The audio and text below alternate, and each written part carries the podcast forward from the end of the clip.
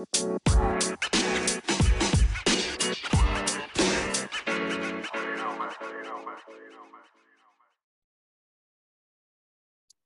is going on, beautiful people? I hope you are having an amazing day. Welcome back to another episode of the Thrive Forever Fit Show. I'm your host, Jay Nixon. And if you know anything about me or you've listened to this show for any amount of time, you know that my goal is to help you live your happiest, healthiest life while on the quest to cure obesity and I just want to say from the bottom of my heart, I am immensely grateful that you spend your time listening to me rant and ramble about all things health, wellness, abundance, and opportunity. It absolutely means the world to me. Today's episode is sponsored by my brand new weight loss transformation program called Flex. Flex stands for a flexible lifestyle eating and exercise program. And my promise is this it will be the last program you ever need to purchase. It is a weight loss program that is not a diet. I know that just blew your mind. This is not a diet. There's no pills, potions, or false promises that you have to purchase. There's no fad, no covers of magazines, no doctors in lab coats. This is real deal lifestyle transformation that is going to change your life forever. You will never need to do another diet. You're going to get expert level support and accountability. You're going to get transformative information about how to eat, when to eat, what to eat. There's three reasons that people struggle with weight loss. There's too, it's too much, too often, or the wrong combination.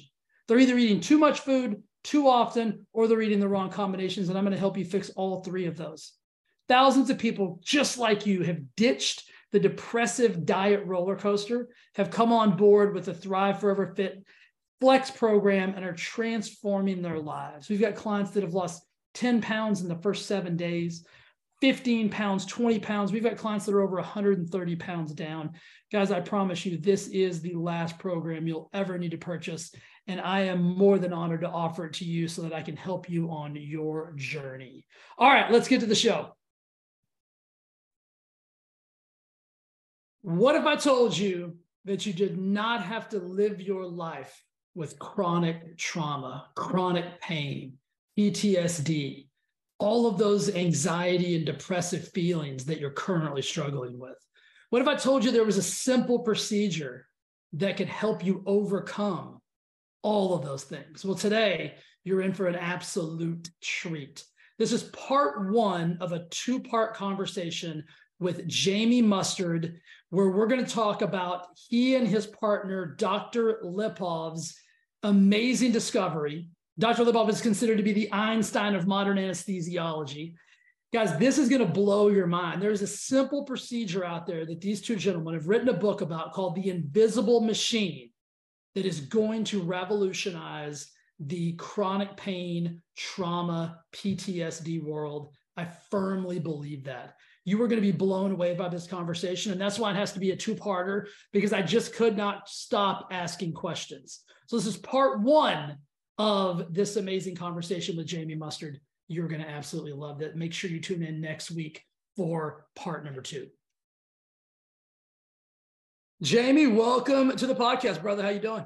Uh, I'm doing great. I'm doing great. Thank you for having me. I'm excited to talk to you. Absolutely, man. Like when this came across my uh, my radar, um, I was like, absolutely, we've got to get you on to to chat about this because I think, well, I don't think I know that so many people are suffering from chronic pain, anxiety, PTSD, and you know, add probably 50 other, you know, things onto that list. And so what you what you and the doctor have done and, and created and, and are, are promoting, I think is is un believable. So just kind of explain to me, just give me the the top down version of like what it is that you guys are, are trying to put out there and, and and why it's so beneficial. Okay, I will. I want to say that later on in the show, I want to make sure we talk about how I think this affects diet, exercise, weight Ooh, loss, that. all that. Okay. So yes, make sure we make sure, please make remember that we should hit that because I have a lot of thoughts about it and I think I can even learn from you. Right? We're gonna get it. Okay. Um, so basically, this doctor, who I think is, uh, you know, the Jonas Salk of our time, in certain ways, maybe greater in terms of lives that he'll end up saving. Um, about 20 years ago, was experimenting with women going through hot flashes. Okay. Yeah. and and and uh, he basically uh, was able to land on the sympathetic nervous system in the body. Okay, and some of these women, when he was he was basically taking a treatment from night. Let me just back it up and make it real simple. Uh, the post-traumatic stress uh, disorder is actually not a disorder; it's a physical injury to the body. You can see it on a brain scan, and this uh, this doctor who's the Einstein of anesthesia, modern anesthesiology, Dr. Eugene Lipov, my co-author, um, figured out, invent, innovated, and pioneered how to reset the sympathetic nervous system to the pre-trauma state. So you can take, so right now, you probably have the military doing 15 to 20,000 of these a year. The second largest cohort would be sexual assault victims, then first responders. But someone could be in war, they could have a sexual assault, and they're really just not the same person anymore. Yeah. And the mainstream is telling them that they have a disorder, they're crazy. Okay. And but really all that's actually happening is that there's a physical there's there's a physical injury to their body, to these nerves in their neck, which is the sympathetic nervous system. It gets stuck in fight or flight. It's like a broken leg you can't see. Hence the title of the book, The Invisible Machine. And he can, in a, in a simple, safe 15 minute outpatient procedure over one to two days, reset the sympathetic nervous system to the pre-trauma state. So you have the memory, and uh, but you're cool. You just go back to your life. Wow. Yeah, that's that's awesome. And we, Doc was supposed to be on with us today, but was he got pulled into a surgery or, or something. He he's doing more important stuff than talking to Jamie and I right now. But just just know that he's here in in spirit and wanted to be here. And and, and Jamie's going to be a great conduit to deliver all this info. Jamie, what you just said I, I want to just I want to unpack just the, the last part of that. You said in a simple outpatient procedure because I think when somebody thinks about this, like they think about it in terms of because it's it was created by a trauma, so we almost feel like we have to have a trauma to get out of the trauma. If that makes any sense, you know what I mean? Makes a lot of sense. Yeah, and so you just said very casually in a simple outpatient procedure. So re, go, go go over that with me a little bit more in, in detail so that people understand that it's like we're not talking about like overly medicating somebody. We're not talking about, you know, hospitalizing somebody. We're not talking about radical things here. Okay. So before I get into how the procedure works, can I spend just a couple minutes absolutely going going through a common sense explanation? Because I just made a huge claim. I just said I just said post traumatic stress is not a disorder. Right. I said it's a physical injury to the body. There's a doctor. His name is Frank Ochberg. He's the guy that defined Stockholm syndrome for the FBI in the 1970s. In 2012, he started trying to, he's trying to get the APA to change the name to post-traumatic stress injury, PTSI. Okay. So I want to give you a little backstory to that, and then I'll tell you how the, the procedure works. Love okay. It. So just this this basically gets people to understand like there's a lot of confusion like this guy just said it's a physical injury to the body how can that be how can they see it it seems unlikely but so i want to basically just lay out how that's really actually kind of obvious and been proved for a very long time Okay. Okay. So if you go back to 1970, Dr. Frank Ochberg, he's 85 now, he's retired. He wrote a book with a bunch of Stanford neuroscientists. Uh, it came out on Little Brown in 1970 called Violence and the Struggle for Existence. The, that book came out two years after um, Martin Luther King was assassinated, and Coretta Scott King, his wife, actually did the foreword to that book, Violence and the Struggle for Existence. I mean, you can't get it; it's not around anymore. But the, but the point is, there's a chapter in that book called Biology and Aggression, and in that book, um, Dr. Ochberg and these scientists are basically saying we 100% know that trauma is biological, and here's the reason we know. This is over 50 years ago. This is the reason yeah. we know. We know because if you beat a goat or a dog or a chicken or a cat or a bull or a cow, if you if you if you traumatize an animal, okay, uh, it changes, and it changes in one of two ways. It either gets a really really timid, flight, or gets really aggressive, fight. Yeah. Now we didn't just give that dog a disorder. Right. The scientists know because it's not sentient in uh, that in the way human beings are that we know we've changed its biology. Flash forward almost 35 to 40 years later, uh, Dr. Lipov and Frank, uh, Dr. Lipov comes across the mechanism that is causing that behavior um, and figures out how to reset it without drugs or any sort of heavy dependency. Wow. right. It, it, like the way I the way I compare it is is that or the way I explain it is this is the broken leg you can't see. There's so many incredible modalities out there from talk therapy to working out to yoga to ketamine. We're learning things about psilocybin. Uh, I'm not a big fan of cannabis because THC ravages the brain. You can see this on a brain scan. Um, but I, I, mean, I follow the data science. That's how I look at anything. Uh, and then once I see the data, then I'm interested in how can I tell a story that's going to get people to believe and understand that data or connect with that data. Um, so what he does is he takes, there was a shot that was developed in 1926 for tingling hands. So we know it's safe, called the, uh, uh, the stellate ganglion block. He's innovated that into what we now call the DSR, the dual sympathetic reset. So it's really not what it was uh, 100 years ago, but, but basically he does, uh, a, he uses an ultrasound and the same $2 amount of uh, anesthesia that goes into an epidural, I think it's called bupivacaine, and uh, he uses an ultrasound and he gets to the stellate ganglion, which is a, a, nerve chain that goes from your amygdala, your brain, all the way down through your toes. But the main part of it is probably is through your amygdala down to your chest. And your sympathetic nervous system is located in your neck. So when you have a fight or flight incident and you have that thing that like you almost crash into someone, and there's mm-hmm. that thing before you think that kind of jerks you into action. Your brain, your amygdala is sending a signal to these nerves in your neck, and that causes that instant reaction where you operate without thinking. Okay. So those nerves are there. What he does is he pow- he takes this anesthesia and he just basically turns off the nerves. He does an injection at the C7 and C3 vertebra. Uh, that's what we call it dual. You can only do one side per day. He uh, um, he turns it off it turns back on 15 minutes later at baseline, pre-trauma state.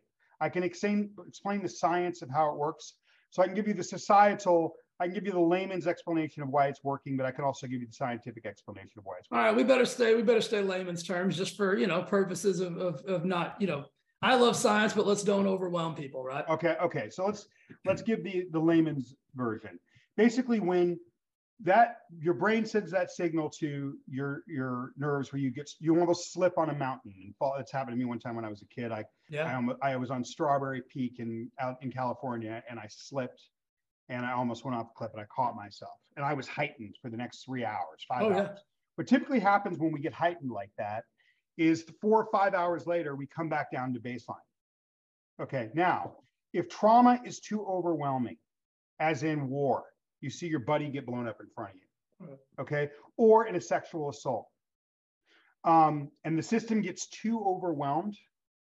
Um, you go up into that fight or flight mode, and then it like it, it this is why we call it the invisible machine. It's a broken leg you can't see. It it's a, it, it physically injures the nerves in your neck, and it gets stuck in fight or flight. And basically, the signal reverses tell these nerves in your neck are telling your amygdala 24 hours a day, seven days a week, 365 days a year that you're under threat of death.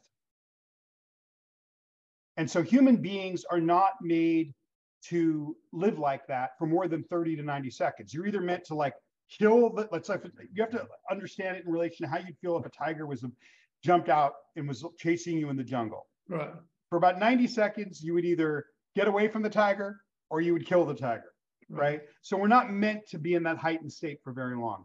So when a human being feels 24 hours a day, 365 days a year, seven days a week, that they're under threat of death, well, ultimate form of flight in the military where you are trained to protect, the ultimate flight is suicide.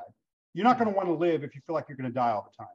And in the neighborhoods where I grew up, uh, um, ultimate fight where life is, you know, violence is a little more acceptable. It, it's violent behavior or wanting to kill someone. So, so two people get into an argument over a cheeseburger, but because these mm-hmm. nerve and these nerves in their neck are telling them that this altercation, which is completely innocuous and means nothing, is life or death. And that's why you see so much insane behavior in the world. Wow. That is, I mean, plausible, right? Like that's like that's very powerful to think that something that I mean I mean, I, what's do you know the numbers, Jamie? Like, what are the numbers of people that they've associated with with having PTSD or these chronic. Well, well, I can give you what the official numbers are, and then I can give you my opinion because let's I did, have let's have I, what I did is I gave you the minor cause of it. I think Right. that blunt force trauma causes this in about uh, 10 to 20 percent of people. Okay. Okay. Um, overwhelming trauma, first response. You're right, right? Like, um, yeah. yeah the um so i think the official numbers put out there by the apa or something would probably be something where between 8 to 10 percent maybe a little lower are have been diagnosed with post-traumatic stress disorder which does not exist. It is a physical injury to the body. Science Right. has proved that. Um and um so it's a post-traumatic stress injury uh but, but you know we, we call it ptsd you know which is really really sad and inhumane and kind of disgusting because you have somebody that has a physical injury and then you're telling them that they're crazy. Jamie, do we call it a disorder so that we can medicate it? Yeah, we do. We call it a disorder because it hasn't been understood. We Okay. call it a, we call it a disorder um, because you know there's a there's a series of eight or nine symptoms or behaviors that are that look crazy, right? But we don't say like when someone can't walk because they have a broken leg, we don't tell them to snap out of it, and we don't tell them they have a, a, a broken leg disorder. It's Right. very inhumane that term because um, it is stigmatizing. And we're we don't we don't make people feel bad or feel strange because or crazy because they have a broken leg. This book is called the invisible machine the startling truth about trauma and the scientific breakthrough that can transform your life uh, because it's a machine. It's simple. You can see it on a you can see it on a brain scan right so if i were to take an fmr oh, okay so yeah so that's Who knows? I was just say, what's your number, Jamie? What do you? What's the number or percentage you feel like people? I think 50% of the US and global population ha- are walking around with this in their body. And part of that's due to the modern world we live in. We're not, our evolutionary biology is not caught up to living how we live now as human beings. But, and I can, yeah, so I think it's fu- 50%. And can I tell you why I come to that number? You better. Okay, so if you start like adding up all the different ways, you know, something like 71% of, 'em- of human beings at some point in their lives will experience a trauma, traumatic event. Mhm. So say you get maybe 10, 20% of those guys. Um, and then you start adding up like one in four women experience sexual assault. When you start adding all these numbers up, Right. okay, you probably get to about 25%. Uh, okay, but what, the, the primary cause of um, post-traumatic stress injury, and then let's get into the symptoms and talk about how they affect weight and diet. Okay. Okay. Um, but the primary cause of this is actually not blunt force trauma. There's two things that cause this. The other thing that causes this is what's called prolonged allostatic load, chronic stress. Okay, so when you have stress all the time, you're heightened. Okay, you're not meant to like nature mitigates stress, animals mitigate stress. In a concrete society where we're bombarded with digital information and bad news all the time, where we live in a, an artificial box and then we get into a roving artificial box to go to another artificial box, work all day, get back in the roving artificial box to come back to the artificial box. Uh, um, we don't have the normal things that mitigate and calm our, our sympathetic nervous system. Okay, um, so what the, the the primary thing the thing that causes this is carrying stress for too long. You can get this from not getting your emotional needs met as a child, and you could be a billionaire. You can be you can get this from having a distant father, distant parents. You can get this from not being hugged enough. You can get this from bullying. Right. You can get this from a business failure. So there's levels and layers, is what you're saying. It It's a doesn't. sp- yeah. yeah. It doesn't have to be like some traumatic thing, like you watched your best friend fall off of a 25 story no. building. Okay. No, I would argue that 90% of the people walking around in this spot, walking around with this injury, or listening to this podcast, uh, um, do not associate themselves with trauma in any way, shape, or form. Mhm. How I came across this and how I kind of figured this out is like, why why is an artist writing a book with a you know prominent scientist? Yeah. And you know, I I was at Fort Bragg. I got invited to speak to special forces for my previous book, The Iconist, uh, and um, they asked me. You know, it ended up they knew I found out that I knew the doctor. It ended up these colonels that ran all the training for the special forces ended up kind of rather than me going out there for three four days for a talk, I ended up staying there for over a week and learning about post-traumatic stress and it, it just kind of mushroomed but at one point i did a post-traumatic stress meeting with a bunch of guys And I sat around for two and a half hours and listened to these guys talk about the most harrowing stories that you could possibly imagine that I can't get out of my head.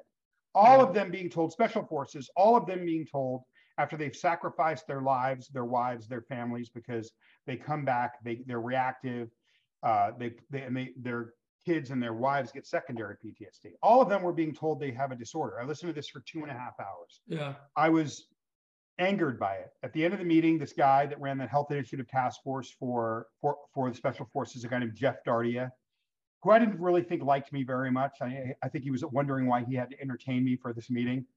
Uh, he said, "Do you want to talk? Do you what do you have to say after listening to this?" And I said, "Well, you know, I don't, I, I don't know that you want to." I have some things to say, but I, I don't know that you want to hear my honest opinion. And then he said, okay, uh, what's your honest opinion? Uh, we want to hear it. That's what we're all about here. Can I swear on this podcast? Yeah, absolutely. Yeah. So I said, uh, my honest opinion is none of you motherfuckers have a disorder. And it's an absolute injustice and a tragedy that you're being told you're crazy when you could all go to Chicago and fix this in two days. Okay. How was that received? How was that received? Well, that's the part where that led to this whole book and this film and my collaboration with the doc. At that point, this guy that I couldn't tell if he liked me very much, Jeff Dardia, he smiled and ended the meeting and called me over. Okay. And he said, uh, Jamie, have you ever heard of operator syndrome? And I said, no, I, have never heard of that. Well, what is it? And he said, what's is what happens when a soldier is deployed too long, a special operator, even if they're never in a firefight. They're away from their family for two or three years, 12 months. They're worried about IEDs every day. They're worried about, you know, am I ever going to see my family again? They're carrying this high level allostatic load yeah. for um, no, no war for a year, two years. They come back with a series of symptoms. When I saw those series of symptoms, I didn't see soldiers.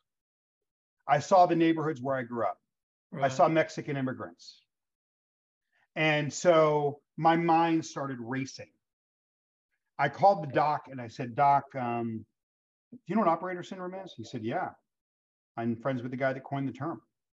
Um, and I said, uh, It's an overactive sympathetic nervous system. He said, uh, You're right. I never thought about it, but you're right. So I think we should talk about, you know, why I say 50% of the population and what the symptoms are. Yeah. Uh, okay, because again, most people that have this do not associate themselves with trauma. They just have the symptoms. You see so many people in our society was like, I've never traumatized, but they can't sleep, but they have massive uh-huh. anxiety, but they have a sense of doom, but they're paranoid. Why? You can get that from again, just having a mother that needles you as a child. Or your first boss talks to you, makes you for two years, three years, makes you feel subhuman. And then you have every, you know, every Sunday night before you go to work the next day, you get that feeling. Right. Right. So we're not meant to live like that. We're not meant to live, and we're not meant to live environments that don't aren't constantly mitigating the nervous system, which is what nature does. Okay. Yeah. When we're like trees, why do we feel better the minute we go out to the forest? Why? Yeah. It calms the nervous system. Okay. So we're not living like that, but we have all these chronic stresses. Okay. And from COVID to the news, okay, to 24 hour bombardment of this news, which uses salacious and sensational stories of uh, to grab attention. So you're constantly being hit, yeah. right? Um, so let's talk about the symptoms and why. Listen, human beings would have to have a universal response to trauma, and it would have to be biological to survive. We're a survival species. Right. So if we have a random disorder and we're all kind of reacting differently to this kind of amorphous mental illness that doesn't, you know, we wouldn't survive. It has to be a physical injury so that we can survive as a species, right? So how, how do we isolate these symptoms? What, is, what are the symptoms? I, I like to use operator syndrome to kind of isolate the symptoms. There's more to operator syndrome than this because there's a cascade of physiological conditions that come from having an overactive sympathetic. It discombobulates your immune system. Orthopedic problems. You can't sleep. What are the problems that come from that? Increased cortisol levels. How's that going to do for your diet and exercise? Right. Right. But you have to look at it like what would happen if we were back in a jungle, you know, 2,000 years ago, and we were running from a tiger. Okay. What would the symptoms be of running from a tiger? The symptom you'd have these following symptoms. You would have anxiety that the tiger was about to eat you. Right. You would have mild paranoia that the tiger was everywhere because tigers are so dexterous. You would have a chronic sense of doom, like the shoe's going to drop any second, the tiger's going to eat me. You would be hyper vigilant, always looking for the tiger. You would be hyper aroused. You'd be heightened all the time. You'd have a hair trigger. You'd be reactive because you'd be looking for the tiger. So you'd have, you wouldn't you'd have a hair trigger in traffic with your children, with your wife.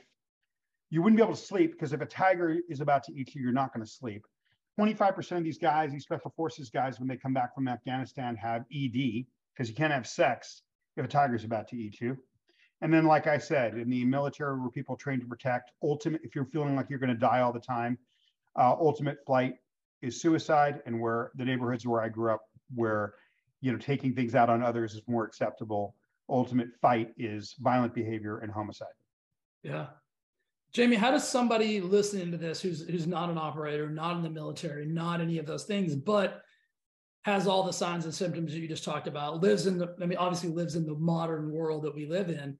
How would they make a decision to say, is this for me? Is this not for me? How does, how's the, I mean, the diagnosis is the wrong word, but how would I know if I was a candidate for this particular procedure? And how would that be assessed by the doctor, the clinicians, and things of that nature? Okay. Well, the, one of the reasons I wrote this book and, and partnered with this scientist is because you know this invention's been around for 20 years. It's been on right. Rogan, it's been on 60 Minutes, it's been on CBS this morning, Wired. Countless people have written about it. Barack Obama endorsed it as far back as 2010.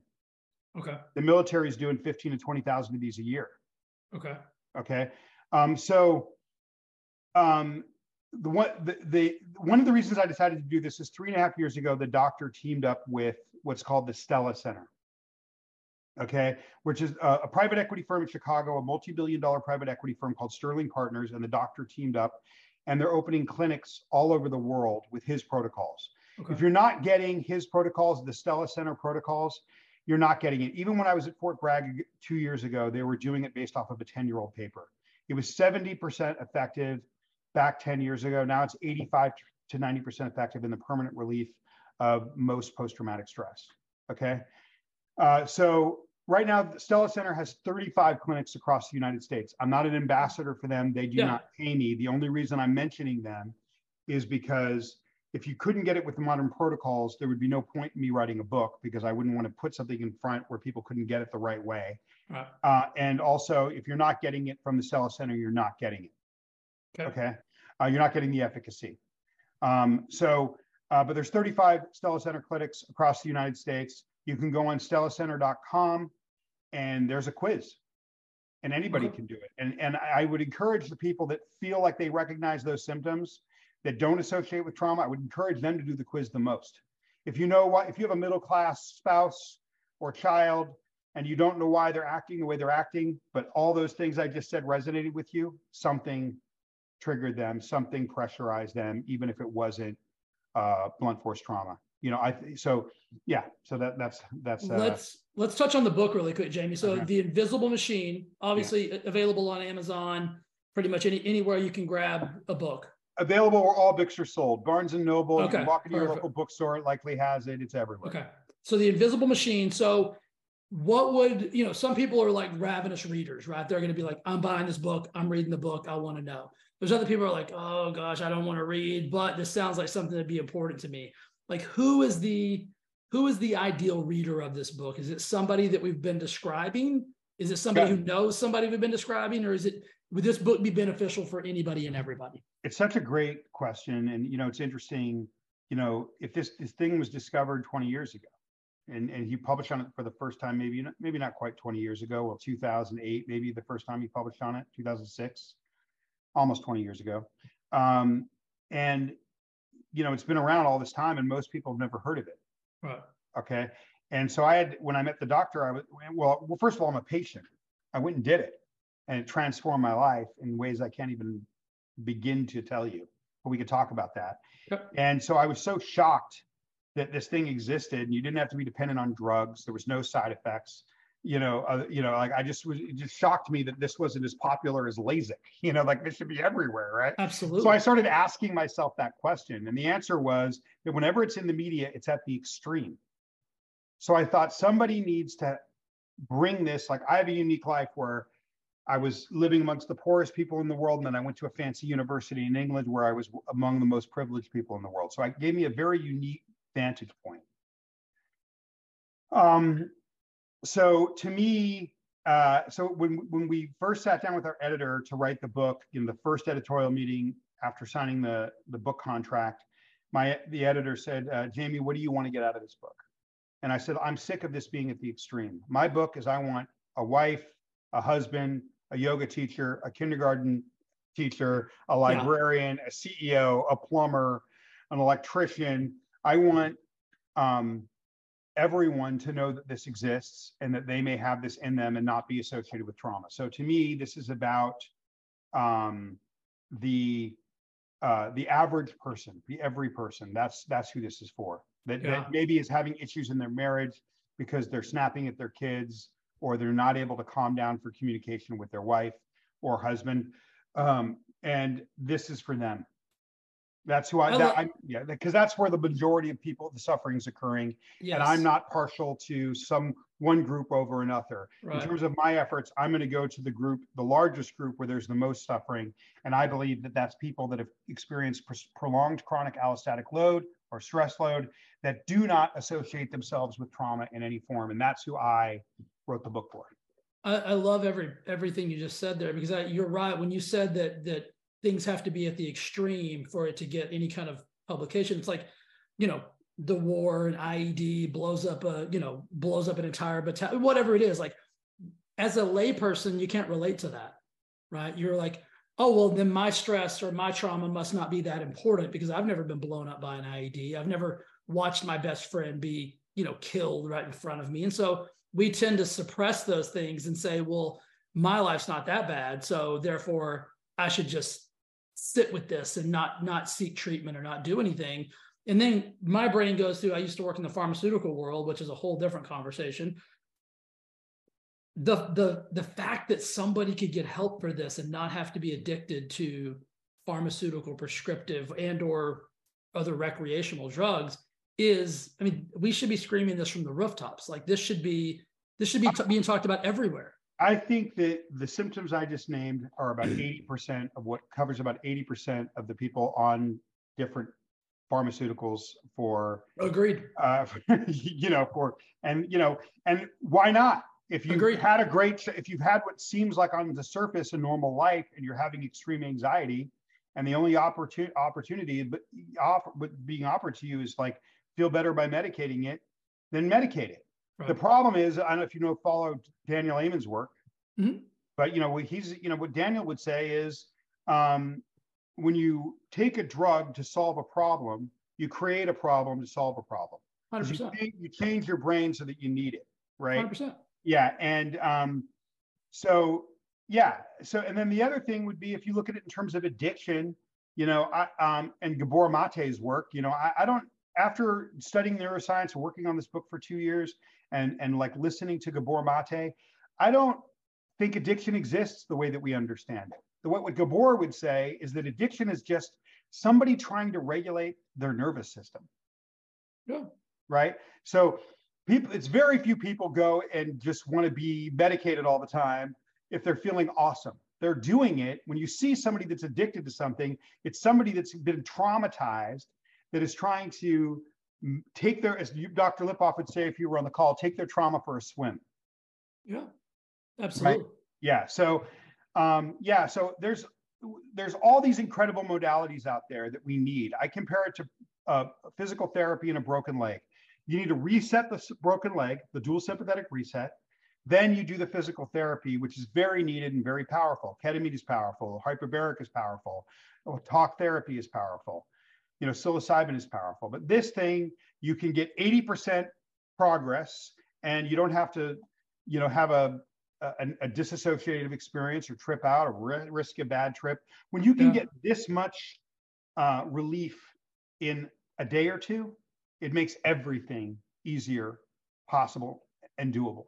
before we talk about the weight loss side of it, Jamie, I want to touch on this thing because I think it's really. Oh, and I forgot one thing you asked me about the quiz. You can go on Okay. stellacenter.com Okay. and take a quiz. StellaCenter.com. Okay, I'll Yeah, put that in the show notes on- as well. Yeah, you could also go to dreugenelipov.com and there's amazing resources. Okay. beautiful. dreugenelipov.com.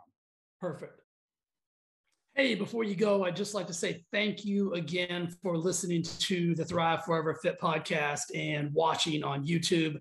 It means the absolute world to me. And if you would, if you would do me one favor, and that is simply subscribe and review this podcast on whatever platform it is that you enjoy it on YouTube, Apple, Spotify, doesn't matter. I would absolutely be so grateful and so thankful if you do that for me. Thanks again for listening, and I'll see you again next week with an awesome, awesome episode. Bye. You